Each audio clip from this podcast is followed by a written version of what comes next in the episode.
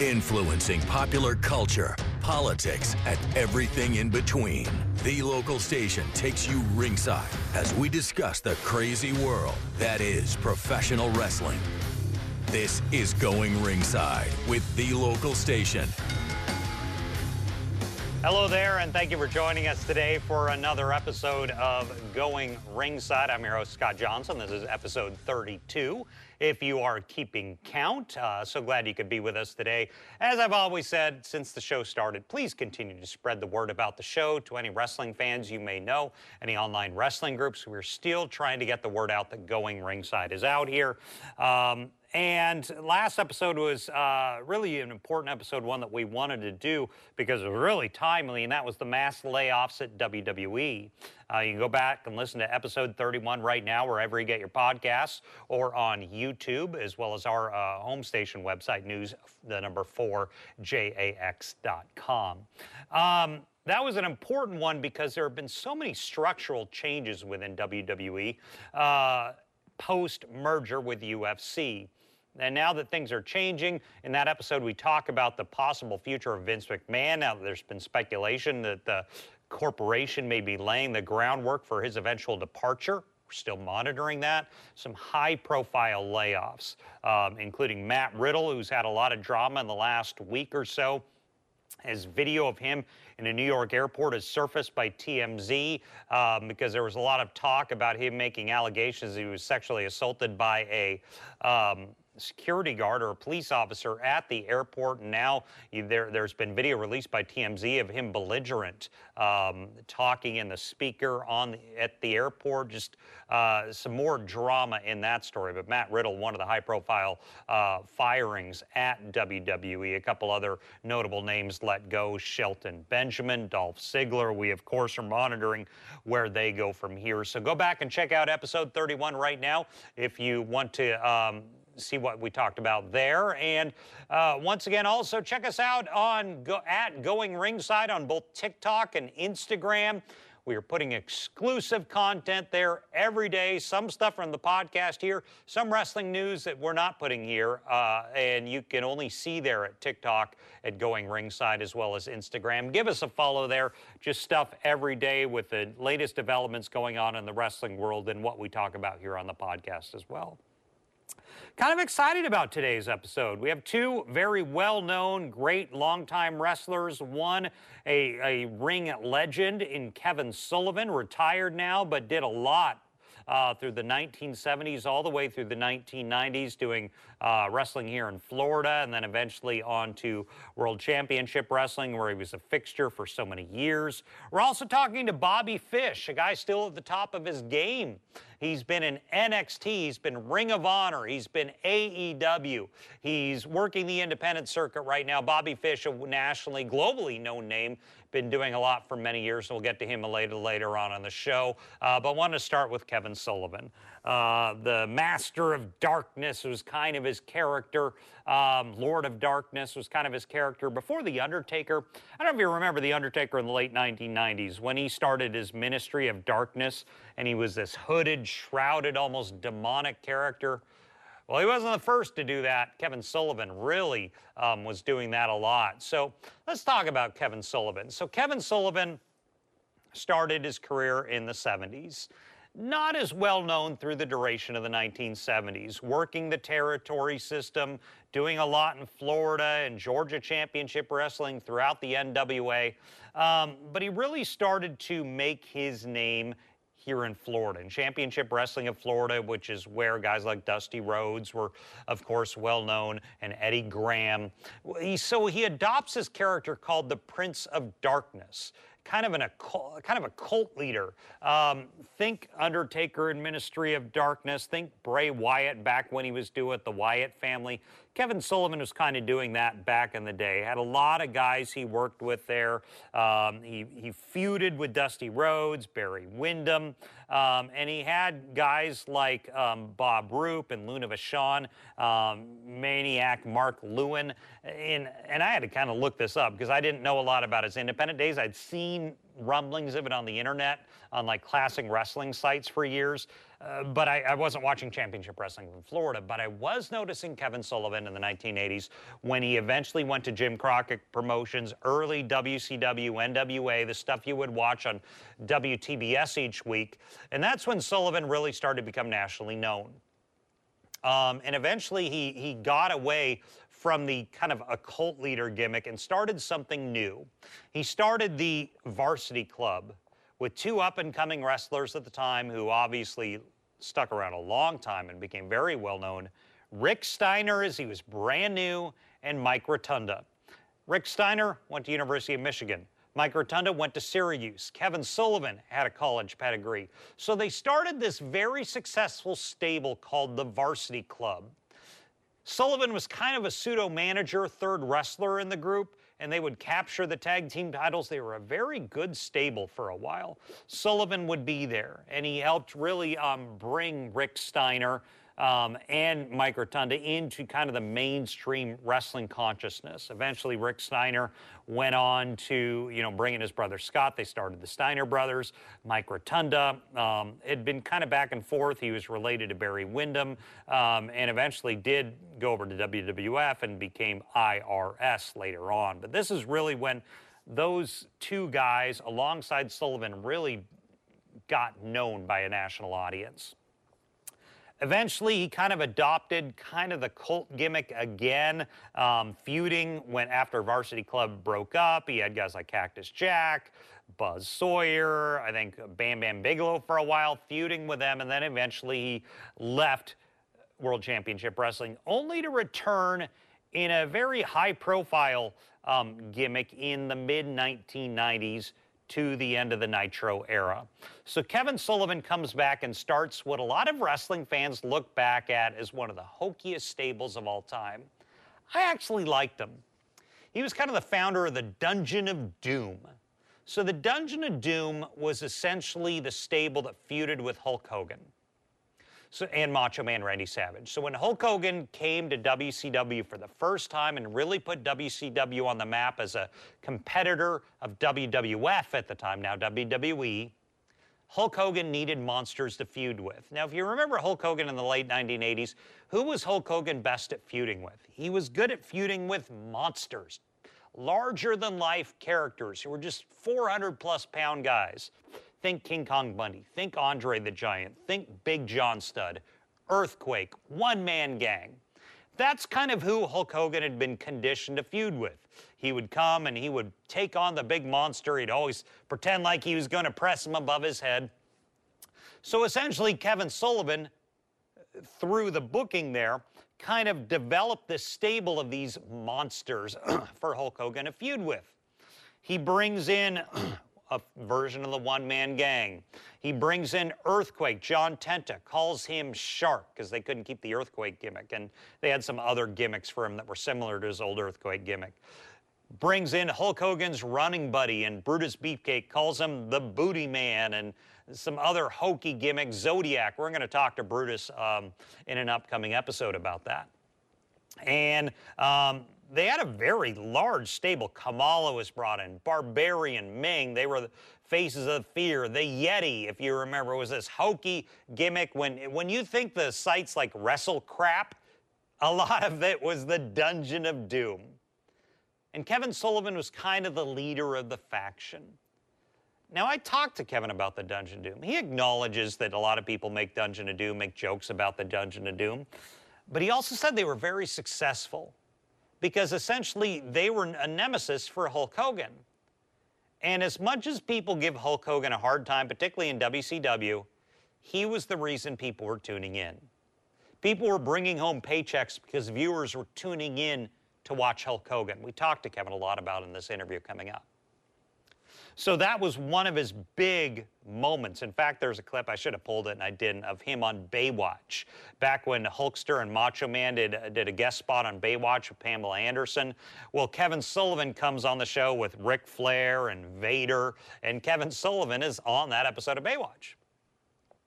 So as things change, because the NWO is eventually brought in, as we know very famously, Hulk Hogan eventually left his feud with the Dungeon Doom when Hall and Nash showed up, and he became the third man in, in, in, the NWO.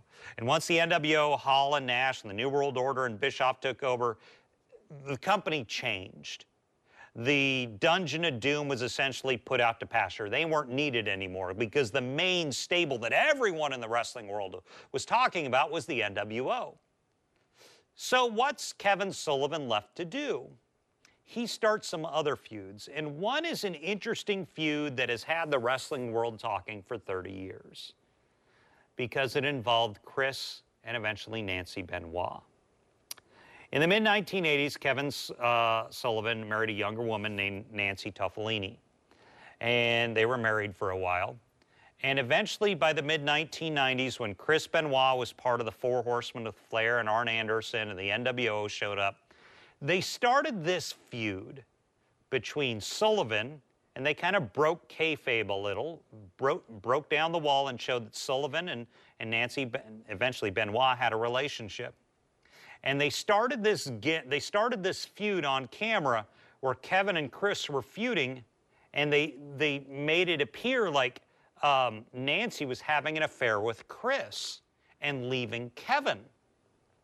And then in real life, that did happen. Nancy uh, Sullivan divorced Kevin and eventually married Chris Benoit.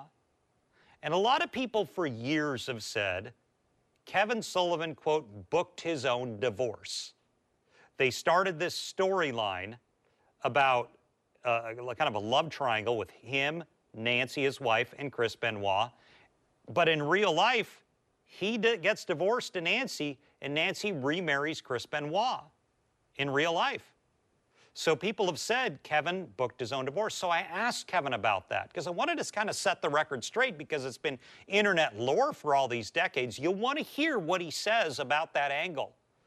Of course, Nancy Benoit and Chris Benoit um, are a famous episode um, of a famous instance, in, and I want to. I should have had it ready f- for you right now. We covered the um, Chris Benoit murder suicide um, ongoing ringside a few months ago, and I want to get you the episode number ready, uh, episode 11. If you want to know all about the Chris and Nancy Benoit murder suicide, go watch episode 11 of Going Ringside right now. Sorry, I didn't have that number ready for you when we started the show here.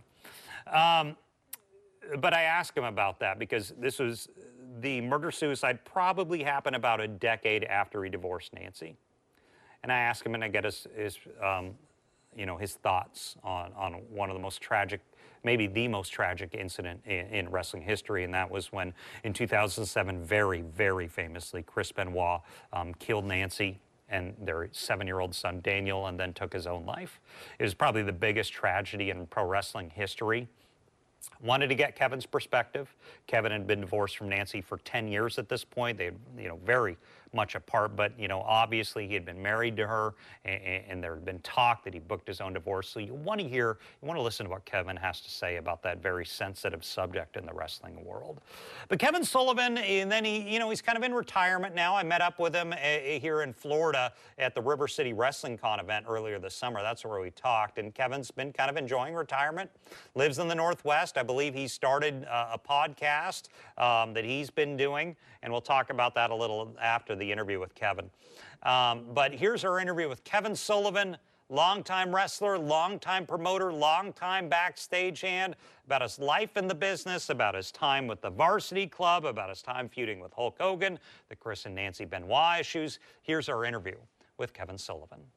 Well, we are overjoyed to be joined here by Kevin Sullivan, legendary wrestler, promoter, backstage, and everything, Kevin. Well, thank you, Scott. It's great to be here. And uh, this is probably the premier Comic Con or RiverCon or whatever you want to call it. But this is the biggest event of the year. And you can see, you were here yesterday, how yeah. many people came through. They have matches today, they had matches yesterday. It's, it's a spectacular event. So what have you been doing with your life lately? Well, uh, I, when I kind of stopped wrestling, I opened the largest gym in the Florida Keys uh, in Tavernier, but that's like saying you're the most popular guy in prison. Because when I opened the gym, there was no chains. Okay. So uh, I was the biggest gym there. And uh, I ended up selling it after 10 years. And then I uh, sold the house, and we, my wife's family's from the Pacific Northwest. So I ended up going to San Juan Islands north of Seattle. How did you start in the business? It was a long time ago. Yeah, uh, I wasn't trained. I had wrestled amateur for 10 years. And I used to wrestle this guy. Great story. He, gra- he was from the DeBerry family in South Africa, the Diamond people. And uh, he went to Oxford and Harvard Business School. And he d- did uh, some um, male modeling for those Arrow shirts back in the day. Yeah. And he did uh, soap operas. But all he wanted to do was be a pro wrestler. But it was beneath the station where he was in South Africa. Yeah. So he had he had wrestled uh, for back in the day in independence, small areas, and uh, professionally. And he had, was a very good amateur wrestler. And he said to me, "Would you like to try it?" I said, "Sure. I'm not doing anything. I'll give it a shot." And I went up there and I had my first match in Montreal. How did your national break come? When did you start going national? Uh, well, I got kind of recognition when I came to Florida, and then I was on the first wave of TBS that went. Okay. Back in the early to mid 80s? Yeah. Yeah. Yeah, yeah. And so you were down here in Florida with Dusty and people like yeah, that? I wrestled Dusty quite a bit. I wrestled Blackjack. I wrestled the great Barry Windham, who's here today, and I wrestled Andre the Giant. So I had a very. What was it like? You're not a big guy, you and Andre. What was that like? It was great. I mean, uh, I was 252 pounds at the time. I had been a power lifter and a bodybuilder, but he was a very nice guy to me, and it was amazing. People don't understand how big he is. I just saw something on YouTube where somewhere the WWE, I think they do it at WrestleMania. They bring this thing is put your hand next to Andre's. Yeah. Well, uh, Brock Lesnar is a big guy. Yeah, yeah, yeah. And he put his hand next to Andres. He looked like a child. That's how big the guy was. Any good Dusty stories back in the day? Oh, Dusty was probably the premier at the time that he went to New York and was wrestling superstar Billy Graham. Between him and Billy Graham, they were the biggest one-two attractions in the world. And Dusty was a fabulous performer, great mind, a genius, if you will. yeah. You know, uh, he, he was an And- ama- amazing athlete.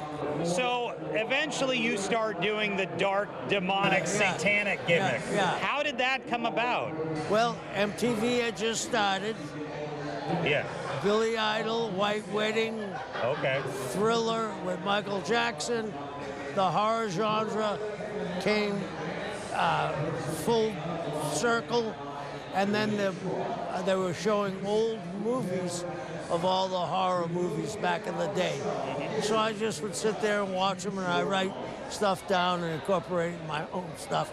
And then I had been in uh, the East. Uh, I was in Malaysia, Singapore, Hong Kong, uh, Thailand, and I would get out and go look at things. And I went to cave temples and uh, met some seafoods, and I said I can incorporate this in some. I think one of your areas where I think you really broke out nationally was the Varsity Club. Yeah. With Rotunda and Rick Steiner. How did that come about? Was it because of your background, amateur? No, it was Dusty's idea. If you remember back then, there was some scandals in the college. You Oh, okay. You remember there was uh, there was a lot of sh- stuff going on back in the day, and uh, when you saw that, you saw two clean-cut collegiate athletes at the top of the game, and then you see this crazed individual with a black robe on. Yeah. Well, you know they weren't hanging out to listen to him or to Tate, so uh, it was a subliminal message. That's what Dusty was very good at. And so you do uh, throughout the WCW's glory days. Right. You're there. You do Varsity Club, and then they knock it, but you were over as the Dungeon of Doom, being kind of Hulk Hogan's foil. Well, the reason why I was writing the show at the time, the reason why I did the Dungeon of Doom was Hogan brought in uh, his friends, and the wrestling business was really changing. It was getting more real, Yeah. and the wrestling was coming back, the technical wrestling. And it wasn't that these guys weren't capable of doing it that were in the Dungeon of Doom, because I had Ming, I had Barbarian, Yeah. I had Conan, I had a lot of fabulous wrestlers. But I- I knew I had to get them on the show, so I lumped them all together so I could almost give it some kind of comical relief. And that was what Hogan had uh, thrived on in WWF at the time.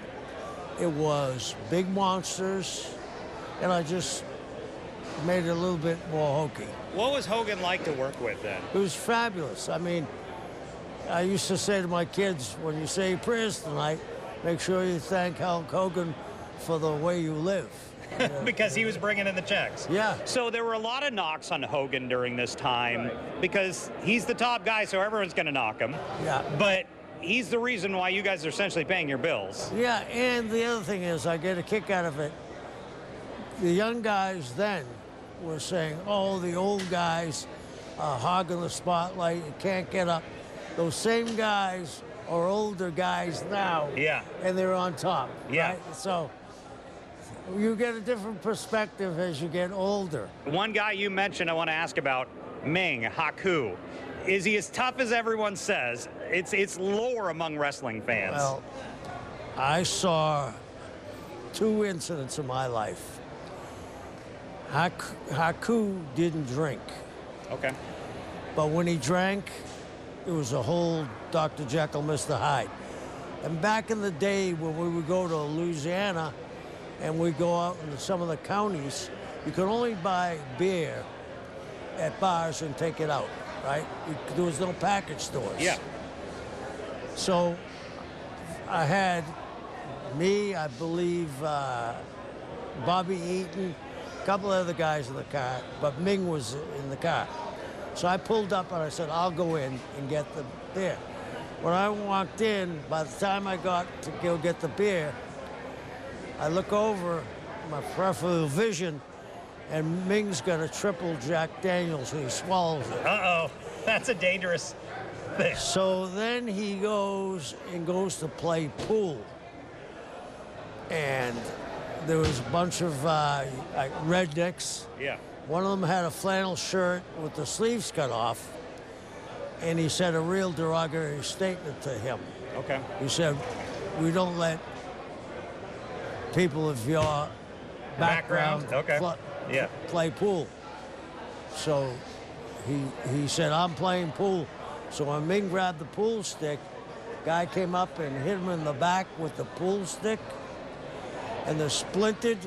And when Ming turned around, you know the hold he used to use on TV, the goozle? Yeah, yeah, yeah. That's real. When he got the guy in the throat, the, I thought it was like a wrestling match. The guy started to drop. Ming bit through his shirt and spit a piece of his back out. oh my God. Then another guy tried to sucker punch him.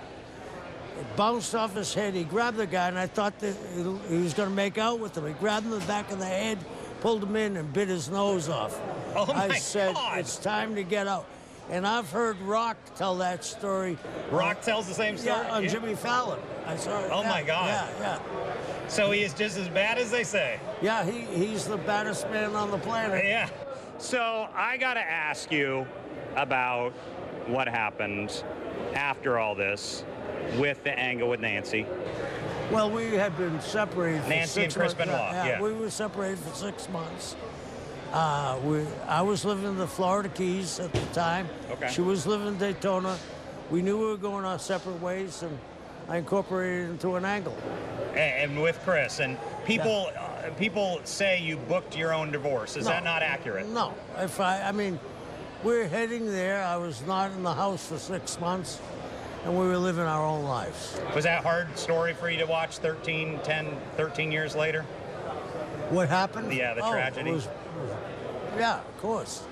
I mean, I spent a lot of nice years with her. She was a wonderful girl, and I don't think we'll ever really know what happened. Sure, sure. So after WCW, did you go WWE at that point? Were you backstage? No, I, I, I was signed for three years, but I was signed to a, uh, a contract for Turner, not for WCW. I was in the office.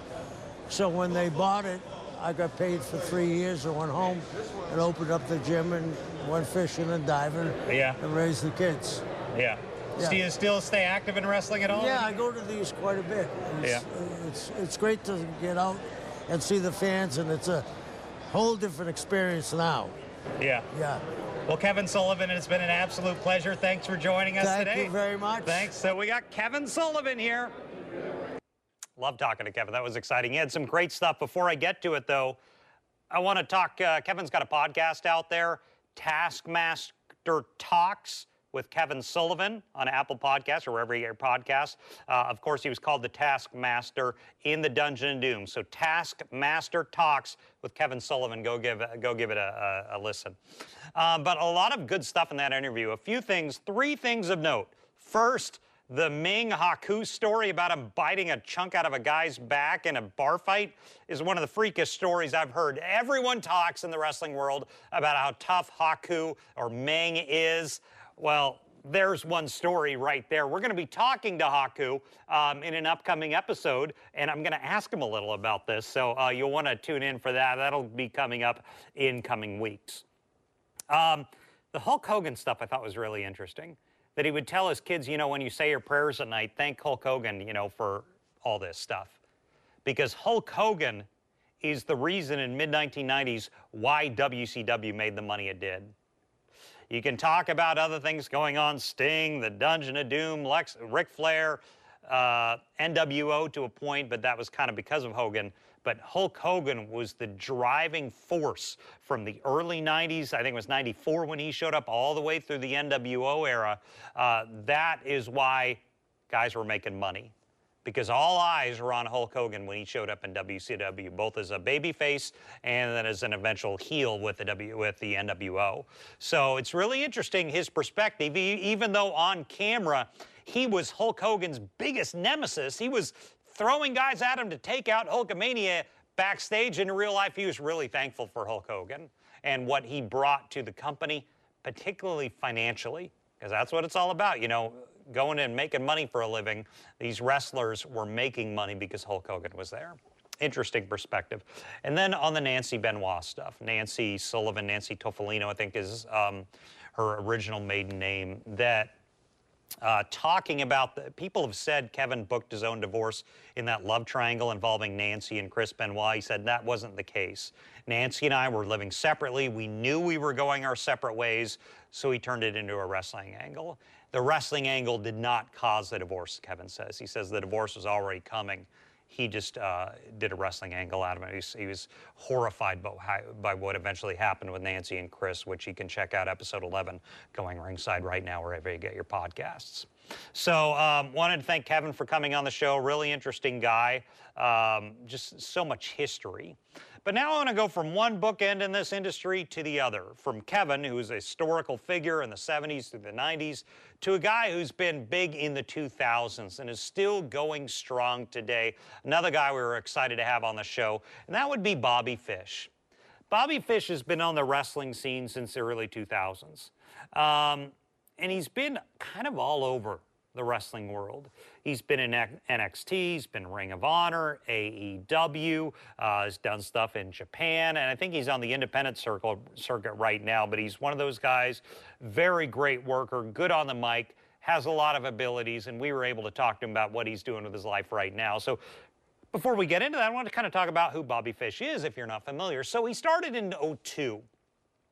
He would do a lot of territorial, regional stuff, more independent stuff. Um, but he started kind of getting on the radar in 06 when he started doing Pro, uh, Pro Wrestling Noah. That's a Japanese based outfit with a pretty strong fan base. But Bobby Fish really became known, I would say, in 2012 when he got into Ring of Honor. I've talked to a lot of fans of Bobby Fish as a uh, prepared for this episode, and they would tell me, you got to see his Ring of Honor stuff. That's where Bobby Fish was really at his peak. He was there about five years and did a lot there. Um, and then he goes back to Japan. He's in New Japan doing a lot there. Uh, and Bobby Fish really became, I think, on the, the radar of the mainstream national uh, fan base when he got into NXT.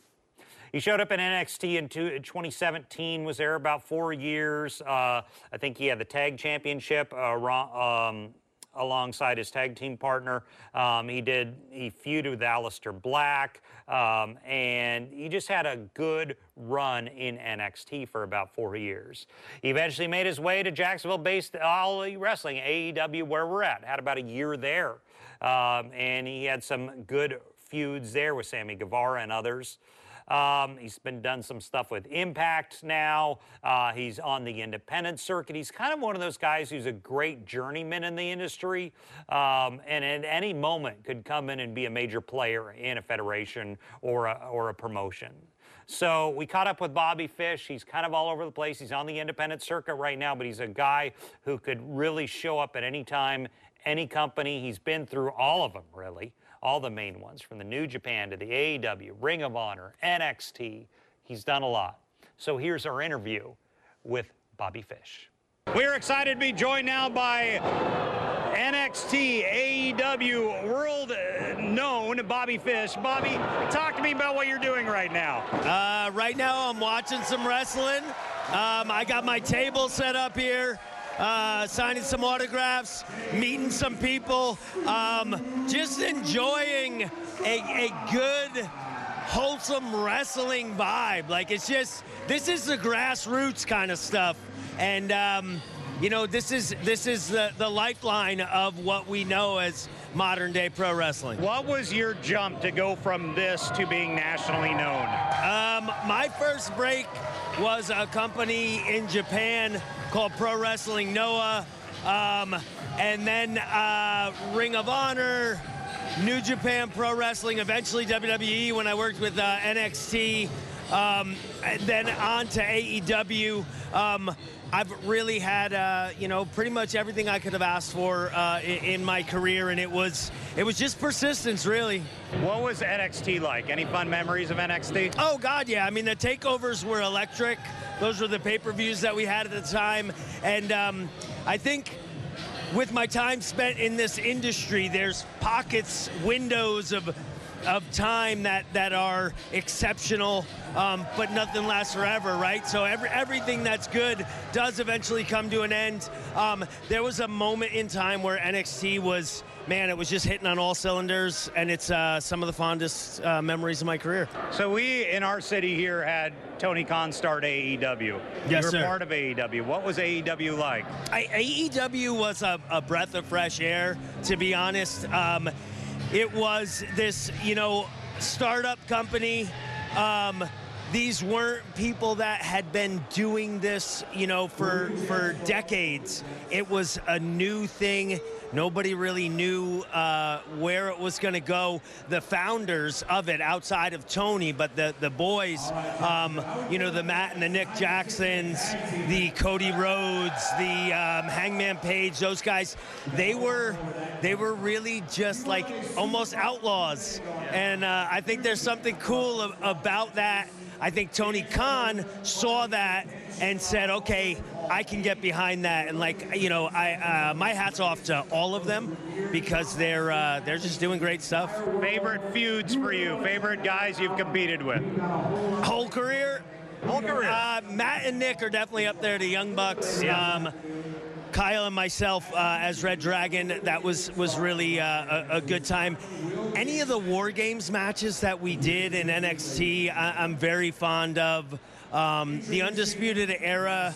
Um, we couldn't have hoped for a, a, better combination coming into the company. So I was actually waiting for somebody to tell me it was a, a rib, and they were just teasing us when they put us together. Um, and it really just, you know, it was like not going to work anymore. It was somebody paid me to uh, hang out with my friends. Were you surprised how well NXT did because it had been Raw and SmackDown for so long, and then NXT just comes out of nowhere and shocks the world? I wasn't shocked because I, at that time, coming from Ring of Honor in New Japan, I would say that New Japan in years previous to that was like the critically acclaimed stuff. And then I watched as NXT started to take that spot. And so you had Finn Balor come into NXT and leave in New Japan. You had um, Kevin Steen, Kevin Owens. You had Sami Zayn. You had these guys. You had Shinsuke end up in this place NXT that nobody thought they would because it was WWE. So to have them there, it was like, wow, this this is the place to be. And and the the takeovers were just the right amount. It was, you know, packed arenas, um, well-told stories, yeah. and maybe seven matches. You know, it wasn't overkill. It yeah. wasn't. It was. It was a beautiful thing. And like I said, just a window in, in the history of the business that I, I think will, uh, you know, it, it will. Uh, it will age well. If our viewers want to follow you, what's the best way to do it? Um, I have a, a, podcast called The Undisputed Podcast okay. with Bobby Fish. Um, our video portion is on Premier Streaming Network, um, owned by Freddie Prinze Jr. and some others. Um, I am also uh, BobbyFishApparel.com is is my merchandise uh, website. Um, the Bobby Fish on Instagram, the Bobby Fish on Twitter, and you know all the. Well, the Bobby Fish. Yes, Thank sir. you so much for joining yes, us today. I appreciate it. We got Bobby Fish here. Right there at the end. Uh, I really want to thank Bobby for coming on. We think he's going to be back here in Florida in coming months, so we hope to catch up with him again. But a lot of fun talking to him. The Undisputed Podcast with Bobby Fish, uh, Premier Networks has it, so uh, maybe give it a check out at some point. So we're really excited to have Bobby on. He is one of those guys, uh, great perspective. I liked what he said about AEW and the founding of it. It was almost like you had these outlaw wrestlers and Kenny Omega, the Young Bucks, Cody Rhodes at the time. Uh, and Tony Khan saw that and decided we could start something. So uh, really interesting there. And talking about that, those real glory days of NXT when he was in it with the takeovers, war games, just so much fun there. Uh, Bobby Fish, just a guy who has done it all uh, he said he's accomplished all his dreams, and, and, he's still a relatively young guy and probably will be doing a lot more. Um, but he's on the independent circuit right now. So we're so excited to talk to both these guys today on the show, both Kevin Sullivan, Bobby Fish. Uh, an exciting show. We're excited to have both guests on today. So we thank you for joining us today. Once again, please keep spreading the word about this show right here, Going Ringside. Let your friends and family know that it's out here wrestling groups. You cannot share it enough. We really want to keep getting the word out there and give us a follow at, at Going Ringside on both TikTok and Instagram, where we're putting exclusive content every day. So thanks again for joining us on another episode of Going Ringside. This has been Going Ringside with the local station, brought to you every Wednesday on your favorite podcast player, on News 4 Jax Plus, as well as the News 4 Jax YouTube channel.